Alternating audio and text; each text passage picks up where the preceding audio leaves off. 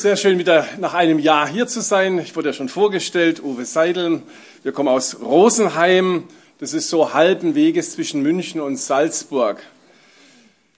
Ich bin da schon seit einiger Zeit tätig in der Gemeinde, auch an der Hochschule dort.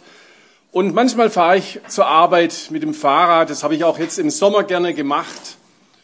Und da fährt man entlang des Innes, dieses Flusses in. Und da kommt man an sehr schönen Häusern vorbei mit wunderschönen Gärten.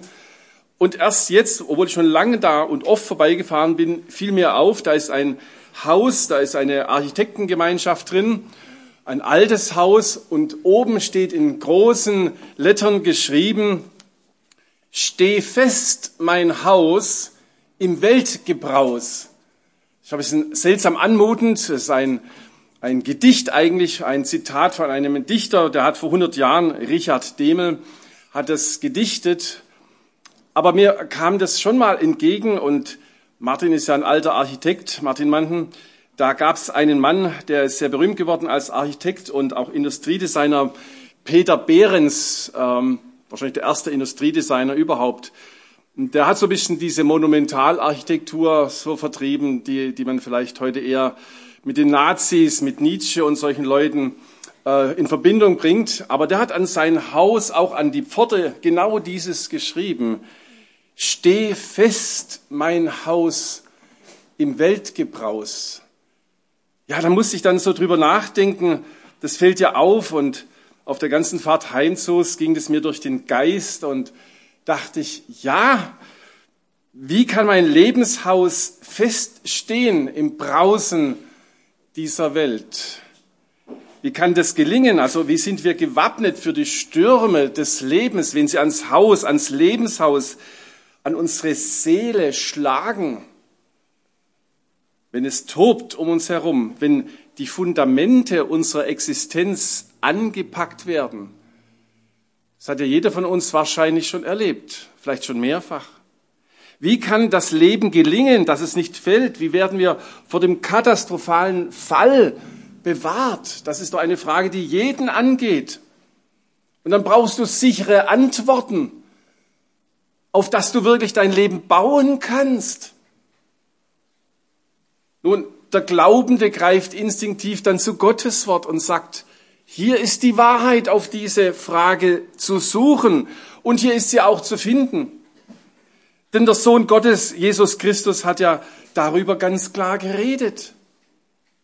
Und jetzt denkst du vielleicht, jetzt kommt eine Predigt über der Kluge hat sein Haus gebaut. Wäre auch sehr schön. Felsen oder Sand, was hast du als Grundlage? Aber wisst ihr, das Wort Gottes, die Bibel hat schon tausend Jahre vorher auch schon darüber gesprochen.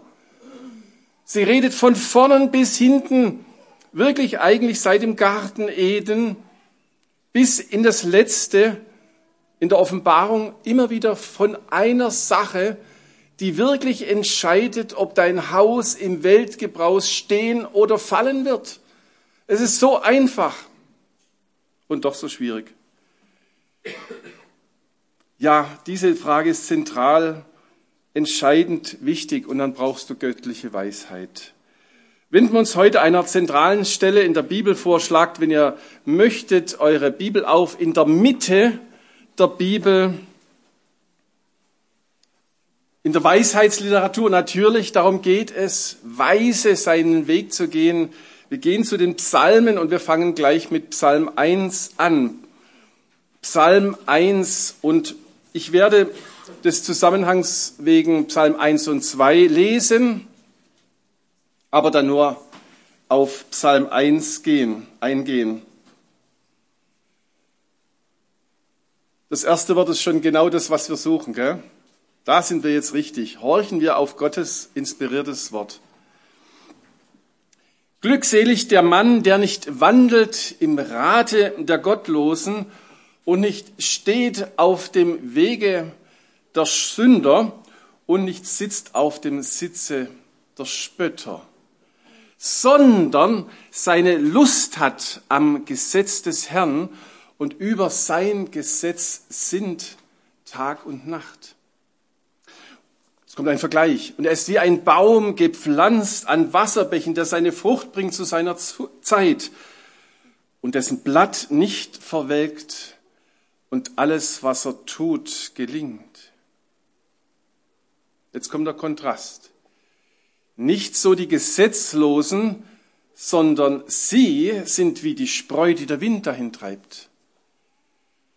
Darum werden die Gesetzlosen nicht bestehen im Gericht, noch die Sünder in der Gemeinde der Gerechten. Denn der Herr kennt den Weg der Gerechten, aber der gesetzlosen Weg, der wird vergehen. Psalm 2. Warum toben die Nationen und sinnen eitles die Völkerschaften? Die Könige der Erde treten auf und die Fürsten beraten miteinander gegen den Herrn und gegen seinen Gesalbten. Lasst uns zerreißen ihre Fesseln und von uns werfen ihre Seile. Der im Himmel thront, lacht. Der Herr spottet ihrer. Dann wird er zu ihnen reden in seinem Zorn und in seiner Zornglut wird er sie schrecken. Habe ich doch meinen König eingesetzt auf Zion, meinem heiligen Berg. Vom Beschluss will ich erzählen. Der Herr hat zu mir gesprochen, du bist mein Sohn. Heute habe ich dich gezeugt. Fordere von mir und ich will dir die Nationen zum Erbteil geben und die Enden der Erde zum Besitztum. Mit eisernem Zepter wirst du sie zerschmettern, wie ein Töpfergefäß sie zerschmeißen. Und nun, ihr Könige, seid verständig. Lasst euch zurechtweisen, ihr Richter der Erde. Dient dem Herrn mit Furcht und freut euch mit Zittern. Küsst den Sohn, damit er nicht zürnt und ihr umkommt auf dem Weg, wenn nur ein wenig entbrennt sein Zorn. Und das Thema vom ersten Vers wird jetzt fortgesetzt glückselig. Glückselig alle, die zu ihm Zuflucht nehmen. Soweit Gottes Wort. Also beide Psalmen, ist ein Doppelpsalm, wenn man so möchte, reden vom gelungenen Leben. Die Antwort auf unsere Frage. Sie reden davon, auf welchem Weg wirklich wahre, hier steht das Wort glückselig, also glücklich und selig, glückselig man sein kann, wo man also Erfüllung, Sinn, ewigen Segen erleben kann. Das willst du doch auch, oder? Das wünschst du dir für deine Kinder. Mein Predigtthema ist heute also ganz einfach, aber es ist so einfach wie fundamental, so grundlegend. Zwei Wege gibt es auf dieser Welt. Du sagst, nein, es gibt Tausende. Nein, es gibt nur zwei. Es gibt eigentlich nur zwei. Und ich muss hinzufügen zum Predigtitel, wähle den glückseligen Weg. Zwei Wege gibt es in dieser Welt. So einen und so einen. Wähle den glückseligen Weg. Im Psalm 1, auf dem wir uns heute beschränken wollen, hier finden wir zwei unterschiedliche Wege. Der eine geht ins Verderben, der andere in die Glückseligkeit, ins absolute Glück. Und wir finden auch zwei Arten von Menschen, die auf diesen Wegen jeweils gehen. Da findest du hier, da heißt es den Gottlosen, den Sünder und Spötter, das ist die eine Art von Menschen. Und dann ist diese andere die Gerechten. Und Psalm 1 liefert uns in ganz schwarz-weiß, in scharfem Kontrast die Unterschiede zwischen beiden Wegen und beiden Menschen, die da gehen. Und, und sag jetzt nicht, ja, ich bin gläubig, ich weiß schon, alles Paletti. Was erzählt er uns hier? Gottes Wort hat für dich auch ein Wort der Weisheit neu, um es für, deine Herzen, für dein Herz zu stellen. Gott will, dass wir alle, die wir heute hier so zusammengekommen sind, wirklich aufmerksam auf den Rat Gottes hören, der von dem ersten Blatt bis zum letzten Blatt der Bibel ein Tenor, ein roter Faden ist. Er will, dass jeder hier sich diese ernste Frage vorlegt, an sein Herz diese Frage stellt, welchen Weg gehe ich? Zu welcher Menschengruppe gehöre ich wirklich? Und wie handle ich? Vielleicht bin ich auf dem einen Weg, aber handle ganz anders. Weißt du, das entscheidet über dein ganzes Glück. Hier auf Erden natürlich schon, aber was viel wichtiger ist in Ewigkeit. Und weißt du, ich wünsche dir von Herzen, dass du den richtigen, den glückseligen Weg gehst. Und Gott wünscht dir das auch. Und deswegen hat er eben geschrieben, dass wir es lesen, dass wir drüber nachdenken und dass wir es umsetzen. Und das ist der Aufruf heute. Nun, die Psalmen sind ja eine ganz besondere Literatur hier in der Mitte der Bibel, das längste Buch mit 150 Kapiteln oder Psalmen. Man sagt dann auch, das sind die Psalmen oder der Psalter. Eine ganz besondere Art in fünf Büchern, wunderschön eingeteilt, so ähnlich wie das erste Buch in der Bibel vorne. Das Mose-Buch sind ja eigentlich fünf Bücher Moses, der Pentateuch. Und so ähnlich ist auch die Psalmen in fünf Bücher aufgeteilt und in jedem Buch, wie in der Genesis und Exodus und Levitikus und Numeri und Deuteronomium, da vorne in der Tora, ist auch das Psalmbuch in jedem Buch dieser fünf Abschnitte, diese erste, zweite, dritte, fünfte Buch und so weiter, mit einem Thema versehen, das besonders das Ganze kennzeichnet. Und wir haben gelernt, ich denke, es war Benedikt Peters oder andere, die fünf Bücher von Mose kann man sehr schön vergleichen mit den fünf Büchern der Psalmen. Vielleicht hast du das auch schon gehört. Und was das Thema des ersten Buches Moses ist, ist ja nicht so schwer. Das sind die ganzen Anfänge. Da entsteht der Mensch durch das Wort Gottes. Und Gott setzt ihn und Gott heißt ihn Dinge, um ihm ein glückseliges Leben zu ermöglichen. Da gehören auch Gebote zum Beispiel dazu. Gottes Wort ist immer Gebot. Und so haben wir auch hier im ersten Buch des Psalters hier, das ist von Psalm 1 bis 41, dann beginnt das nächste Buch, haben wir das gleiche Thema, also das Thema vom ersten Buch Mose, der Mensch und die Schöpfung kann man vielleicht darüber schreiben, ist auch hier das Thema des ersten Buches im Psalter. Und was auch sehr beobachtenswert ist, die ersten Psalmen oder der erste Psalmen in jedem Psalmbuch gibt eigentlich so wie so ein Vorgeschmack schon mal das Thema vor. Fasst eigentlich die Botschaft des ganzen Buches zusammen. Und jetzt haben wir hier sowohl den ersten Psalm vom ersten Buch der Psalmen als auch überhaupt der gesamten Psalmen damit gelesen. Um was geht's hier? Ja, da geht's um diesen Grundsatz, den Gott schon in Genesis gelehrt hat, nämlich ganz einfach dort in einer tragischen Geschichte, die uns alle in die Sünde gerissen hat, nämlich hörst du auf Gottes Wort, dann bist du glückselig. Hörst du nicht auf Gottes Wort, kommt der Tod. Leben oder Tod. Unsere Entscheidung. Und sie entscheidet sich daran, hörst du auf Gottes Wort oder hörst du nicht drauf. Und es betrifft dich und mich auch. Auch heute und morgen. Psalm 1 wird dann der Gerechte hier geschildert, der Gottes Wort hört, der es liebt, der sich Gottes Wort unterwirft. Und dieser wird glückselig geheißen. Er wird mit dem lebendigen, diesem fruchttragenden Baum verglichen. Wir kommen da noch drauf zurück. Das erinnert uns ja auch an diesen zentralen Baum im Garten Eden damals.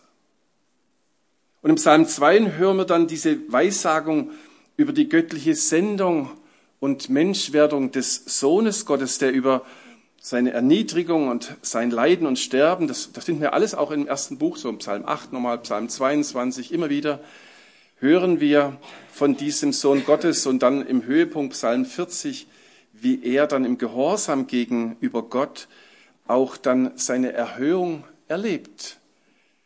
Also von daher ist er Jesus in diesem ersten Psalmbuch wunderbar eingeflochten und ist Vorbild für dich und mich. Gott hat einfach verordnet, das kann man im Psalm 2 sehen, dass der, der sich seinem Sohn unterwirft und ihn liebt, küsset den Sohn. Wer das tut, der ist glückselig. Also wenn du Segen und Glückseligkeit haben willst, sagt Psalm 2, unterwerfe dich dem Sohn. Psalm 1 sagt, wenn du glückselig leben willst, unterwerfe dich Gottes Wort. Und das ist eigentlich alles, was uns Gläubigen gesagt wird in Psalm 1 und 2. Das ist die Botschaft der Bibel an dich und mich. Unterwerfe dich Gottes Wort, Psalm 1, unterwerfe dich dem Sohn Gottes, dem lebendigen Wort Gottes, das geschriebene und das lebendige Wort Gottes. Unterwerfe dich diesem, Tu, was es dir sagt, wo es hin dich weist, Torah, Weisung. Dann wirst du diesen glückseligen Weg gehen können. Ja, Psalm 1 und 2 sind dann auch keine Gebete, wie ihr vielleicht gemerkt habt. Es sind ja keine Gebete an Gott, wie sonst die meisten Psalmen, sondern sind Lehrstücke. Also sie fassen zusammen die Grundbotschaft der Psalmen und der Heiligen Schrift in einer didaktisch unheimlich schönen Art und Weise. Psalm 1 ist also ein Lehrpsalm. Psalm 2 ist, weil er sich so häufig auf den Messias, auf Christus bezieht, ja auch schon ein Stück Prophetie, ein, ein prophetischer Psalm.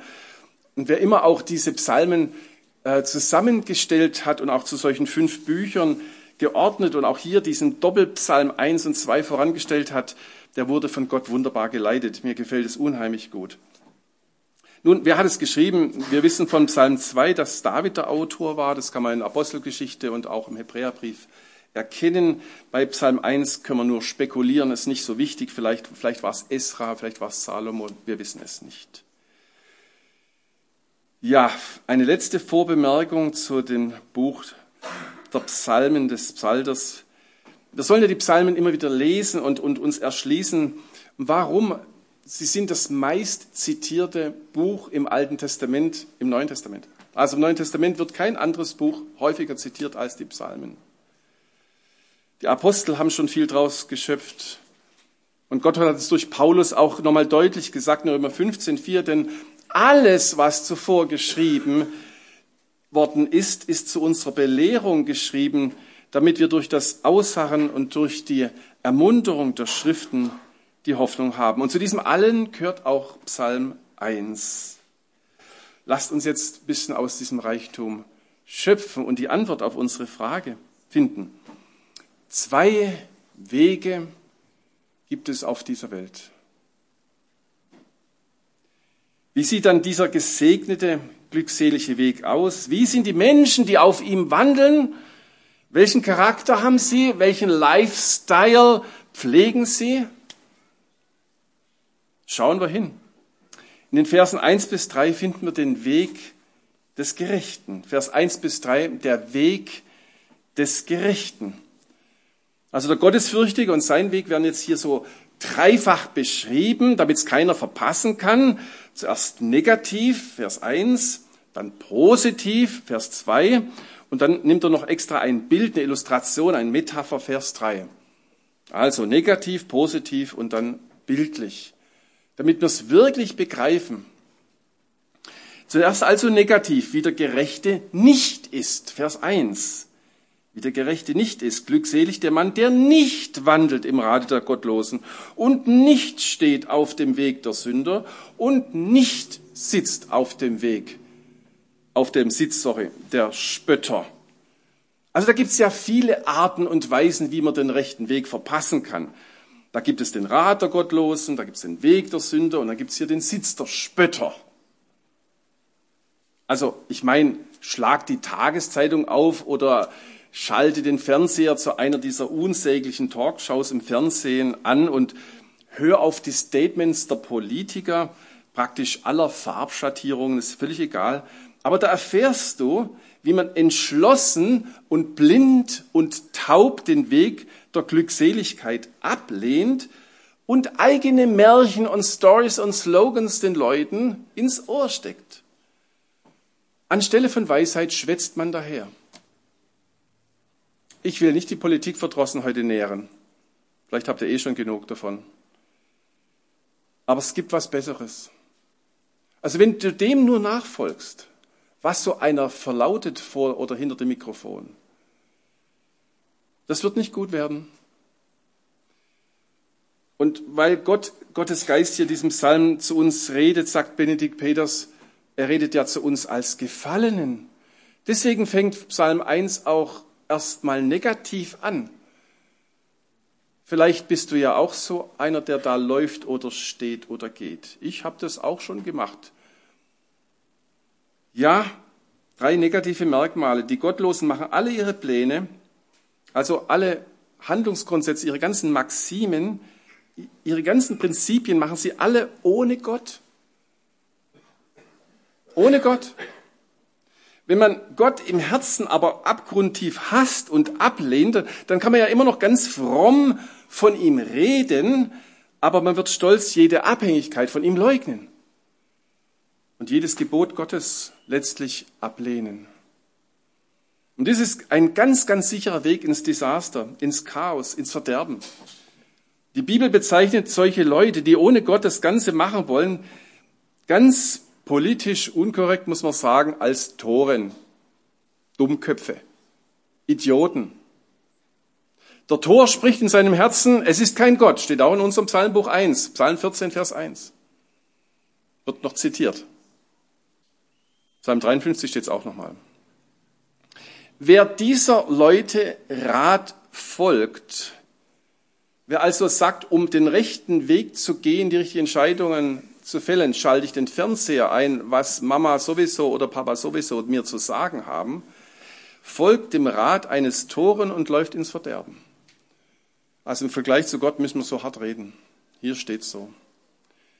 Wo findet man hingegen guten Rat und beste Weisung? Naja, warten wir bis Vers 2. Zweite negatives Merkmal, die Sünder. Sünder sind Leute, die übertreten ständig und gewohnheitsmäßig die Satzungen, Gebote, den Willen Gottes. Sie übertreten jede Schranke. Zum Teil aus Unkenntnis, manchmal aus blanker Absicht. Also ihr Verhalten ist davon geprägt, dass sie keine festen Schranken kennen. Alles zerfällt. Alles ist verhandelbar. Alles ist im Fluss. Moralisch, ethisch, sozial, religiös. Ich meine, das ist ja das Ziel der regenbogenfarbenen Umerziehung, die auch euer Land wahrscheinlich erfasst hat, wie unser Land. Und wo es einfach keine göttliche Autorität mehr für Normen gibt, gibt es auch kein schlechtes Gewissen mehr. Die letzte Stimme Gottes, die wir haben. Jeder Mensch hat die. Dann gibt es kein Sündenbewusstsein mehr, dann gibt es eigentlich nur noch ein Schwimmen und ja, Wälzen in der Sünde. Kein gutes Rezept. Die Sünder. Und dann gibt es noch das Dritte, diese Spötter. Nun, das sind Menschen, die alle Autorität von sich werfen und nur noch übel über die Höherstehenden zu reden haben. Damit kann man Geld verdienen. Es nennt sich politisches Kabarett. Ich liebe es, sollte es nicht lieben.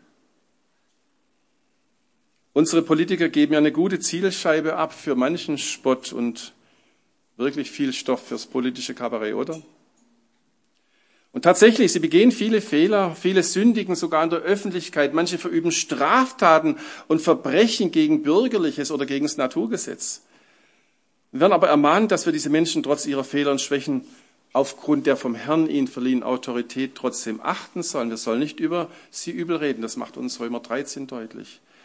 Paulus schrieb in Römer 13, das musst du überlegen, das hat er zur Zeit Neros gemacht. Ja, das ist dieser verrückte Kaiser, der seinen Erzieher Seneca sagte, du darfst dich jetzt umbringen. Der hat es dann auch gemacht. Diesen verrückt gewordenen Despoten und Christenverfolger ersten Ranges Nero. Zu der Zeit schreibt Paulus, Römer 13, Vers 1, und ich weiß, wo ich das letzte Mal hier war, hat Martin Mann über Römer 13 gesprochen. Kann es sein? Ich kann mich erinnern. Jede Seele sei den obrigkeitlichen Gewalten untertan, denn es gibt keine Obrigkeit außer von Gott. Diejenigen aber, die bestehen, sind von Gott eingesetzt. Das muss man einfach dazu sagen, nicht, dass man meint, okay, wir reden jetzt auch schlecht über die Oberen. Also wer sich mit Spöttern auf ihren Platz setzt und ihre spöttischen Reden teilt, der läuft auch ins Verderben. So, jetzt haben wir wirklich diese Gottlosen, diese Sünder und Spötter gesehen und wir kennen das doch. Wir kennen es zum Teil aus dem eigenen Leben, solches Verhalten. Merkt ihr auch die Dynamik, diese Steigerung, diese wachsende Verführung ins Böse hinein? Erst wandelt man und dann steht man und dann sitzt man. Man schließt sich immer mehr diesem, diesem Triumvirat der Gottlosen an, ihrem Rat und ihren Absichten und dann ihren Wegen, das heißt ihrem Verhalten und dann Schluss auch ihrem Urteil, ihrem Reden. Zwei Wege gibt es auf dieser Welt.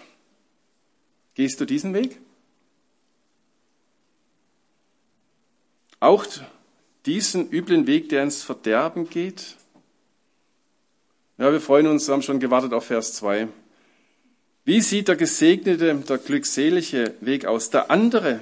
Und wie sehen diejenigen aus, die diesen guten Lebensweg gehen? Und stell dir das als Spiegel vor. Bin ich so? Wie ist der Gerechte? Also jetzt kommt die positive Seite, Vers 2. Sondern seine Lust hat am Gesetz des Herrn und über sein Gesetz sind Tag und Nacht. Also nachdem Gottes Geist hier den Ungerechten oder wenn man es sagen will, man hat eigentlich den Gerechten beschrieben mit negativen Merkmalen. Er ist nicht so, nicht so und nicht so, sondern, kommt jetzt positiv, drei Merkmale wieder des Gerechten. Erstens, der Gerechte hat Lust am Gesetz des Herrn. Er liebt alle Worte Gottes. Diese Lust ist dem Menschen ja nicht angeboren. Ganz im Gegenteil. Wir kommen ja als, eigentlich als Sünder auf diese Welt. Und deswegen wird diese Lust dem Menschen erst in der neuen Geburt von Gott von oben gegeben, wenn diese Wesensveränderung durch das neue Leben da ist. Beim Wiedergeborenen lesen wir, wie es in Römer 7, 22 heißt, der Wohlgefallen hat am Gesetz Gottes, aber eben nach dem inneren Menschen. Römer 7, 22. Daran erkennt man also wahrhaftig Wiedergeborene. Ja, alle Wiedergeborenen. Sie haben Lust am Gesetz des Herrn. Der Neugeborene im Herrn will gern von Gott abhängig sein. Er findet in Gottes Willen sein wahres Glück, nicht die Unterdrückung, sondern die wahre Entfaltung.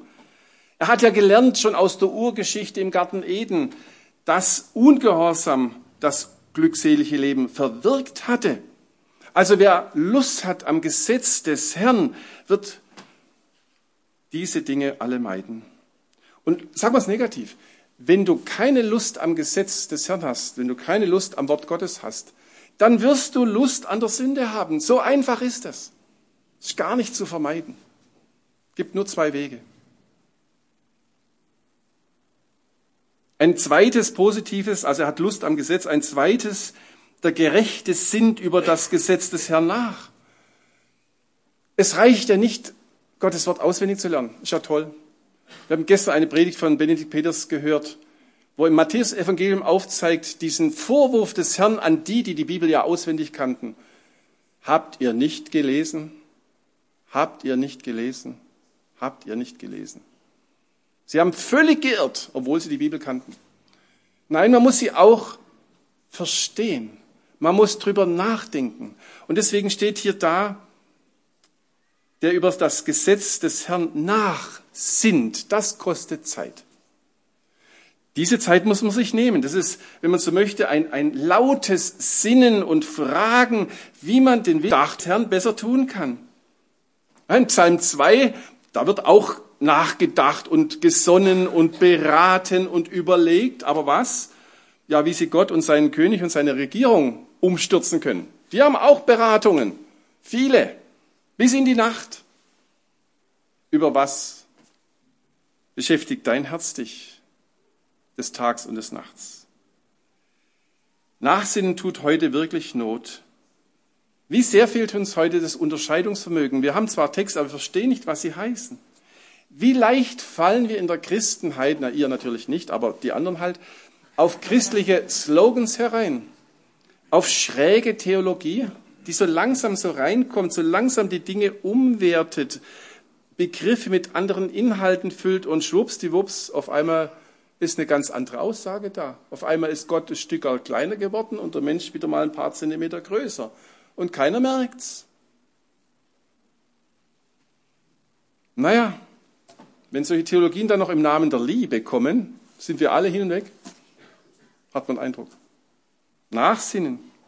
Das Wort des Herrn kennen ist das beste Abwehrmittel in der klassischen Versuchung des Teufels. Was war seine klassische Versuchung? Aus dem ersten Buch Mose können wir das hier schon mitbringen. Hat Gott wirklich gesagt, Leute, hier entscheidet sich's. Jetzt musst du wissen, was er genau gesagt hat und was er gemeint hat mit dem, was er gesagt hat. Es ist nicht nur auswendig lernen, es ist verstehen. Und der Geist Gottes ist extra unterwegs, sowohl um uns das Wort Gottes zu geben, das ist ja schon abgeschlossen, das hat er gemacht, inspiriert. Und er ist heute noch unterwegs, damit wir erleuchtet werden, dass wir es auch verstehen, wenn wir es lesen. Wir haben die Salbung von dem Heiligen, nämlich von Jesus. Und diese Salbung ist der Heilige Geist. Er hat ihn extra gesandt vom Vater, damit wir verstehen, was da geschrieben steht. Dass wir sagen können als Glaubende, es steht geschrieben und das ist dem Glaube genug. Und weniger ist ihm nicht genug. Guck dir Jesus an in der Versuchung, Matthäus 4. Er kommt dauernd mit Zitaten aus dem fünften Buch Mose. Es steht geschrieben. Es steht geschrieben. Wiederum steht geschrieben. Auch wenn die Bibel falsch verwendet wird. Das müssen wir ja auch beachten. Also der Rat des Herrn ist das Einzige, das uns vor dem Rat der Gottlosen bewahren kann. Den wir in Vers 1 hatten. Und das dritte Positive, also er hat Lust am Gesetz des Herrn, so viel Lust, dass er auch drüber nachdenkt, wenn er es gelesen hat. Und drittens, dass er auch drin bleibt. Er verharrt im Gesetz des Herrn. Da lesen wir Tag und Nacht. Nun, das heißt beständig. Ja, ich habe Zeit in meinem Leben, da arbeite ich am Wort Gottes aber ich, ich lasse es nicht auf mich wirken. Es ist technische Arbeit. Gibt's auch. Muss ich aufpassen. Lesen und hören auf Gottes Wort. Das brauchst du auch, wenn du den glückseligen Weg gehen willst. Sonst bist du vielleicht ewig gerettet, aber gehst hier unten einige Kilometer von Ausfahrt 13 bis 14 wieder mal auf dem Weg der Spötter oder der Gottlosen. Handelst oder denkst, redest, argumentierst so, als ob du ein Gottloser wärst. Kann uns als Gläubigen auch passieren. Also im Gesetz des Herrn verharren. Also das ist kein schnelles, billiges Runterlesen eines Andachtszettels. Versteht ihr mich? Das ist ja mal gut, wenn man keine Zeit hat. Das gibt's ja im Leben. Aber im Gesetz des Herrn verharren bedeutet es beständig tun. Davon redet ja dann auch nachher Psalm 2, Vers 11, dient dem Herrn mit Furcht, ja, dienen heißt ja auch nicht mal eine gute Tat tun. Also dreimal wird hier Gottes Wort bei der Kennzeichnung jeder Menschen genannt, die den glücklichen Weg gehen. Das ist ja kein Zufall, das ist die Botschaft. Gottes Wort entscheidet, welchen Weg du gehst und wie du dich darüber beim Hören im Deutschen kann man das schön sagen, er hört und nach dem Hören muss noch das Sinnen kommen, aber nach dem Hören muss dann auch das Gehorchen kommen, oder? Horchen und Gehorchen gehört zusammen. Also glücklich und erfolgreich sein, wenn du das willst, geht nur mit Gottes Wort kennen und lieben und tun und der reichhaltige Erfolg solcher Menschen, der wird jetzt im Vers 3 in ganz bildhafter Rede, ganz bunt vor unsere Augen gemalt. Das ist ja ein Motiv, das finden wir noch an anderer Stelle in der Bibel. Das ist so, so wertvoll, dass es welche andere benutzt haben. Vers 3. Und er ist wie ein Baum gepflanzt an Wasserbächen. Wir haben das gerade hier, wo wir es gesungen haben, im Bild gesehen. Ähm, ja, der seine Frucht bringt zu seiner Zeit und dessen Blatt nicht verwelkt. Und und alles, was er tut, gelingt. Ja, wow. Also so, wär, so einer wäre ich auch gerne, du auch. Ja. Alles, was er tut, gelingt. Oh, ist mir so, so viel misslungen. In der Arbeit, in der Ehe, im Sozialen, in der Gemeinde. Ich hätte auch gerne alles, wäre gelungen. Offensichtlich habe ich das auch nicht beherzigt. Lass dich ermuntern. Wem ist der Gerechte zu vergleichen? Bildlich, Vers 3. Sechs Merkmale kann man hier lesen. Sechs Merkmale des Gerechten und seines glückseligen Wegs. Das ist total schön. Das ist jetzt die Motivationsspritze, okay? Horch zu. Sechs Merkmale des Gerechten. So will ich sein. Erstens, er ist ein gepflanzter. Also keine Laune der Natur. Also kein zufällig hingefallener. Am Wegesrand ist ein Samenkorn hingefallen oder ein Vogel hat was fallen lassen. Jetzt wächst da halt was. Bei uns gibt's da so Viele Vögel, die lassen da irgendwas fallen und dann wächst da irgendwo sowas auf. Nein, keine Laune der Natur, sondern mit der Absicht eines Gärtners an seinem Ort gepflanzter. Das ist Absicht. Natürlich ist Gott der Pflanzende in der Sprache des Neuen Testaments wird man sagen, nach seinem eigenen Willen hat er uns wieder gezeugt durch das Wort der Wahrheit, damit wir eine gewisse Erstlingsfrucht seiner Geschöpfe sein. So wird's halt der Jakobus sagen. Hat er auch gesagt, Kapitel 1, Vers 18. Also da ist Gott, der Gerechte kann nur jemand sein, der von Gott an einen Segensort gepflanzt wird. Zweitens, dieser Segensort ist an Wasserbächen. Merkmal Nummer zwei, an Wasserbächen. Also der Gärtner hat offensichtlich die feste Absicht, dass es diesem Baum gut geht und dass er Frucht bringt. Ganz klar. Im Neuen Testament lesen wir im Kolosser 2, wandelt in ihm, in Christus meint es, und dann steht auch dieses, dieses Metapher, gewurzelt und auferbaut in ihm und befestigt in dem Glauben, so wie ihr gelehrt worden seid, überströmend darin in Danksagung. Gewurzelt, gegründet in ihm. Das ist die neutestamentliche Interpretation.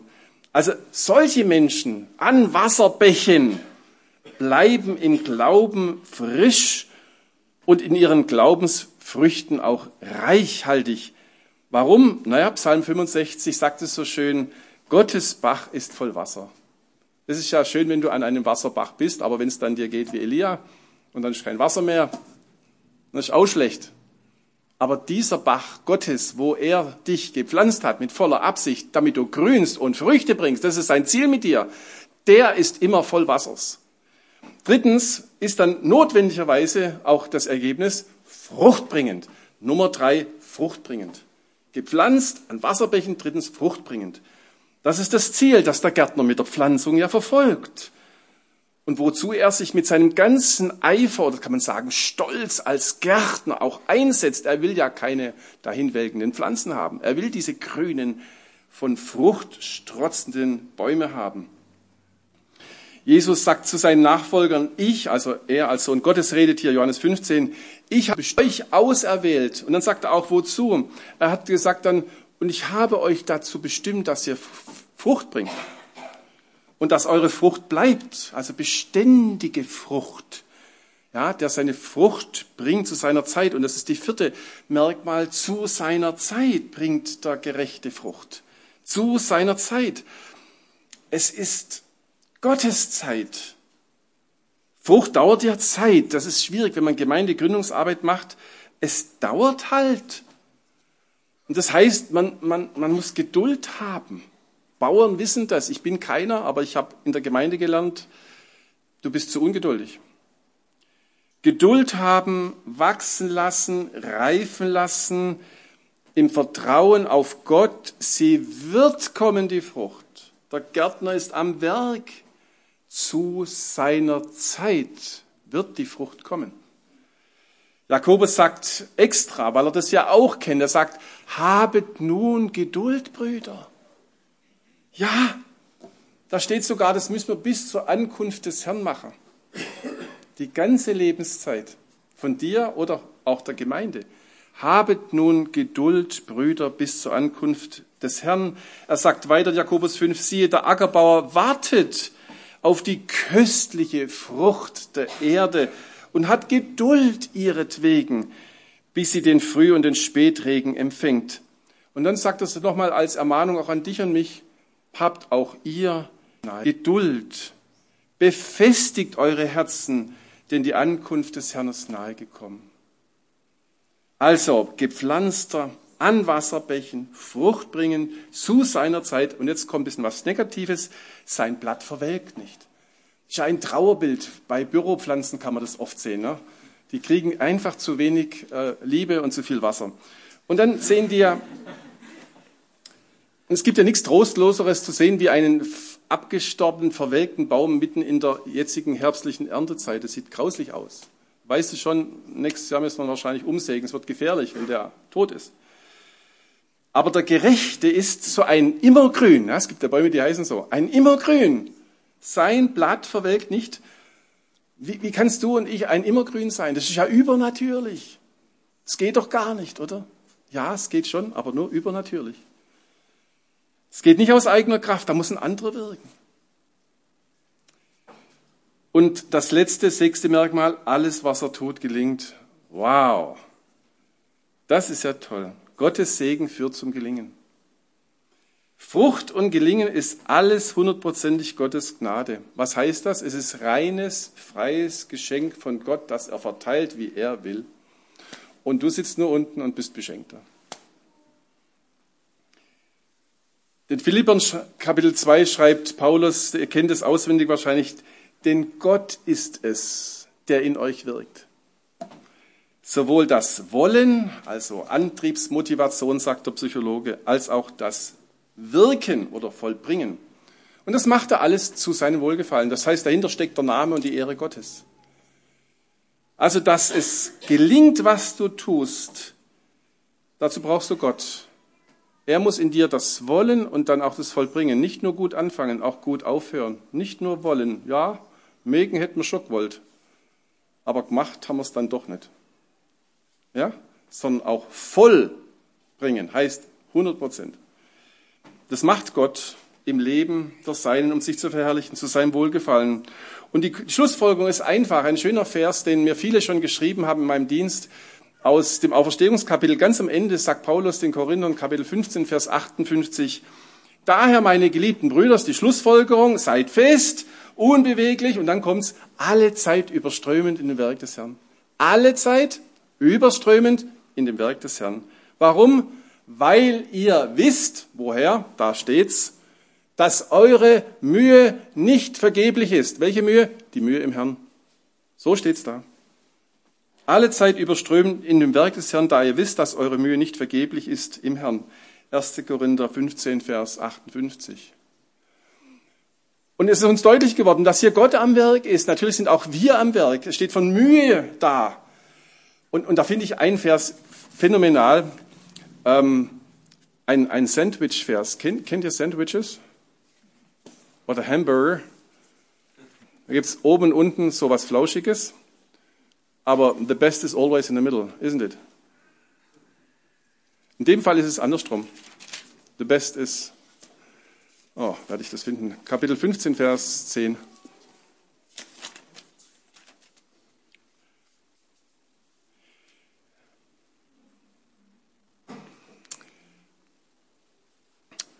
Aber durch Gottes Gnade, sagt Paulus hier, bin ich, was ich bin. Sagst du alles Paletti, alles von Gott. Dann heißt es aber weiter, und seine Gnade gegen mich ist nicht vergeblich gewesen, sondern ich habe viel mehr gearbeitet als sie alle. Er meint wahrscheinlich die Mitapostel. Ja, zwölf Apostel haben sich um Jerusalem gekümmert. Stimmt nicht wirklich. Und er um den Rest der Welt.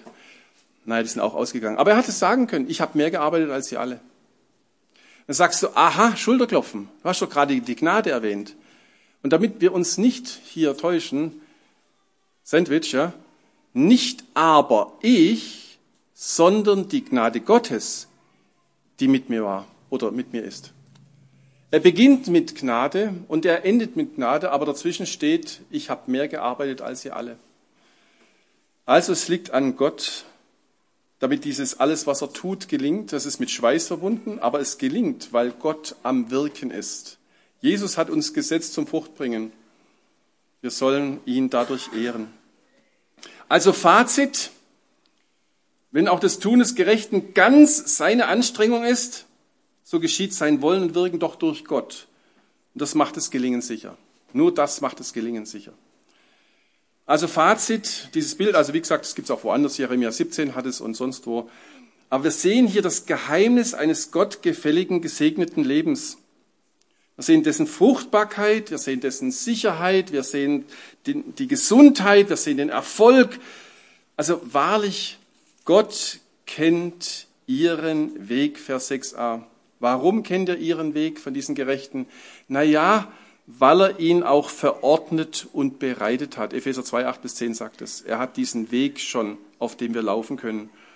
Und er wird alle seine Gerechten, die diesen Weg gehen, auch fruchtbringend auf diesem Weg erhalten. Das ist schön.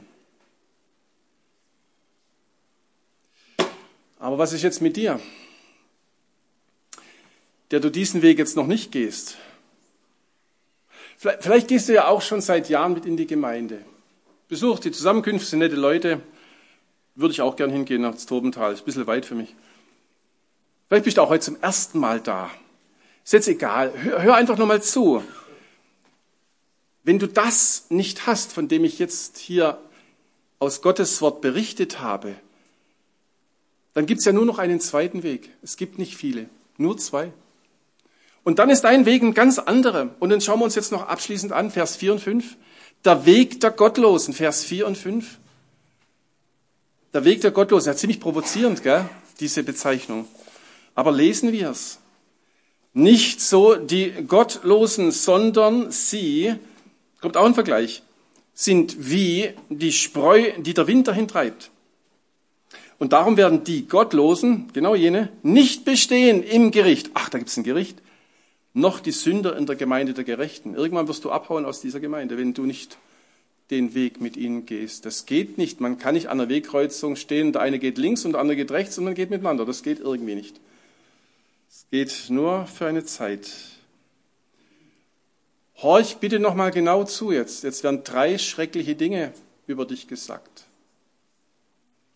Über dich und deinen Weg, nämlich es hat was mit Gewicht zu tun und mit Gericht und mit Gemeinde. Das erste mit dem Gewicht. Du bist wie die Spreu, die der Wind dahin treibt.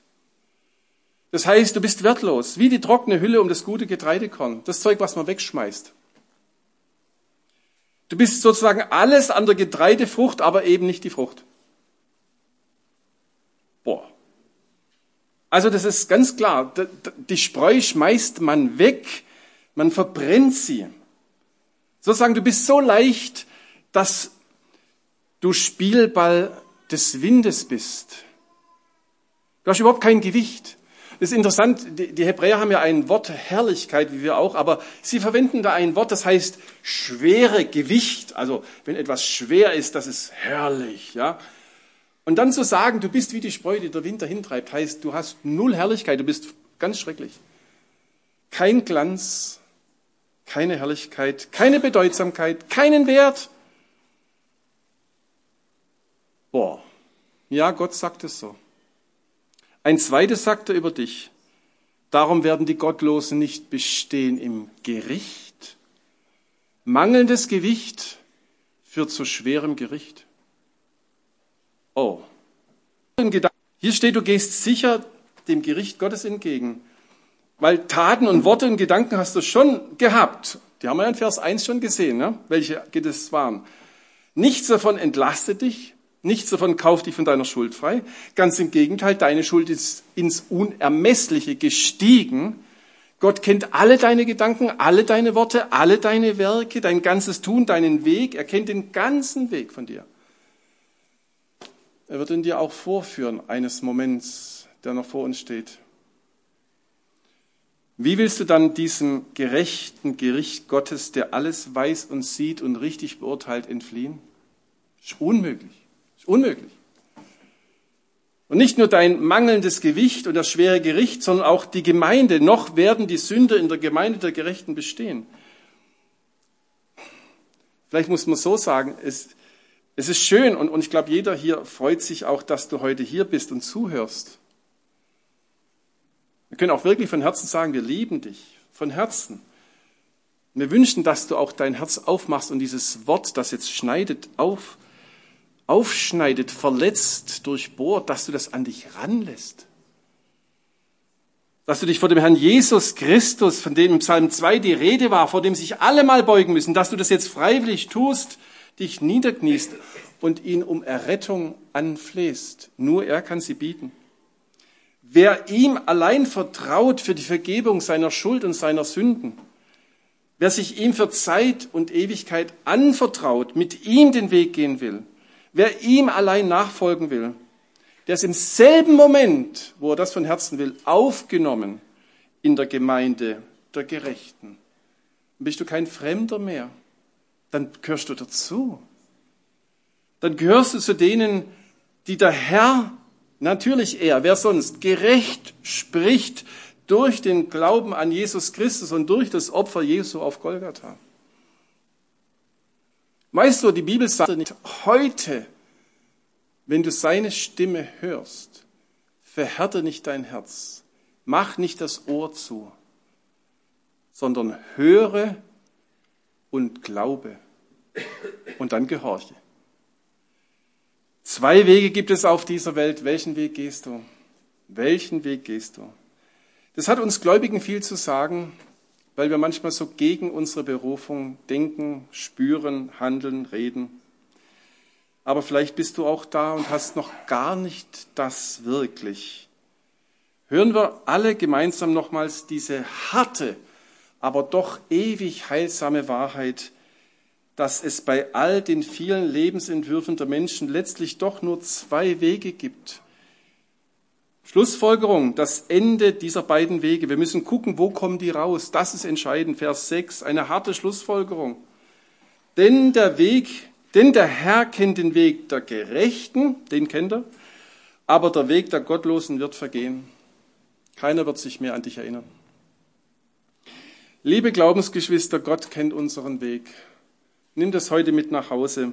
Das heißt, er ist wirklich in ständiger Verbindung mit dir. Er steht in echter, ewiger Lebensbeziehung zu dir. Unser Weg kommt ans Ziel. Unser Weg kommt ans Ziel. Der Herr kennt unseren Weg. Weißt du, das ist so sicher mit Gottes Garantie versehen. Nimm diesen Trost mit nach Hause. Aber lieber ungläubiger Weg, äh, Freund, dein, dein Weg, lieber Freund, wird vergehen. Er wird keine Spuren hinterlassen. Alles wird vergehen, nichts wird's nützen, um dich vor Gottes gerechten Gericht zu verschonen. Mag es sein, dass eine Straße oder eine Stadt nach dir genannt wird oder ein Verfahren. Oder du hast drei Bücher geschrieben und vier Kinder gezeugt und drei Bäume gepflanzt und Jaguar gefahren. Das wird alles vergehen. Alles vergehen. Tolle Pläne, tolle Taten, tolle Projekte, tolle Ratschlüsse, Heldentaten, sogar deine religiösen Übungen und deine Spenden, die du gemacht hast. Alles wird vergehen und nichts wird's nützen, um dich vor Gottes gerechtem Gericht zu verschonen. Willst du nicht heute noch umkehren? Den richtigen Weg den glückseligen Weg einschlagen. Es ist heute möglich. Komm auf einen der Ältesten zu oder sprich mich nachher an. Wir können dir bestimmt helfen, deine Fragen zu beantworten. Fassen wir zusammen. Ich habe ein Gedicht probiert. Entschuldigt also. Wer glaubend tut, was Gott uns heißt, der wandelt gut den Weg, er weist. Sein Herze ruht der Sturm gleich reißt, fest steht sein Haus im Weltgebraus. Amen.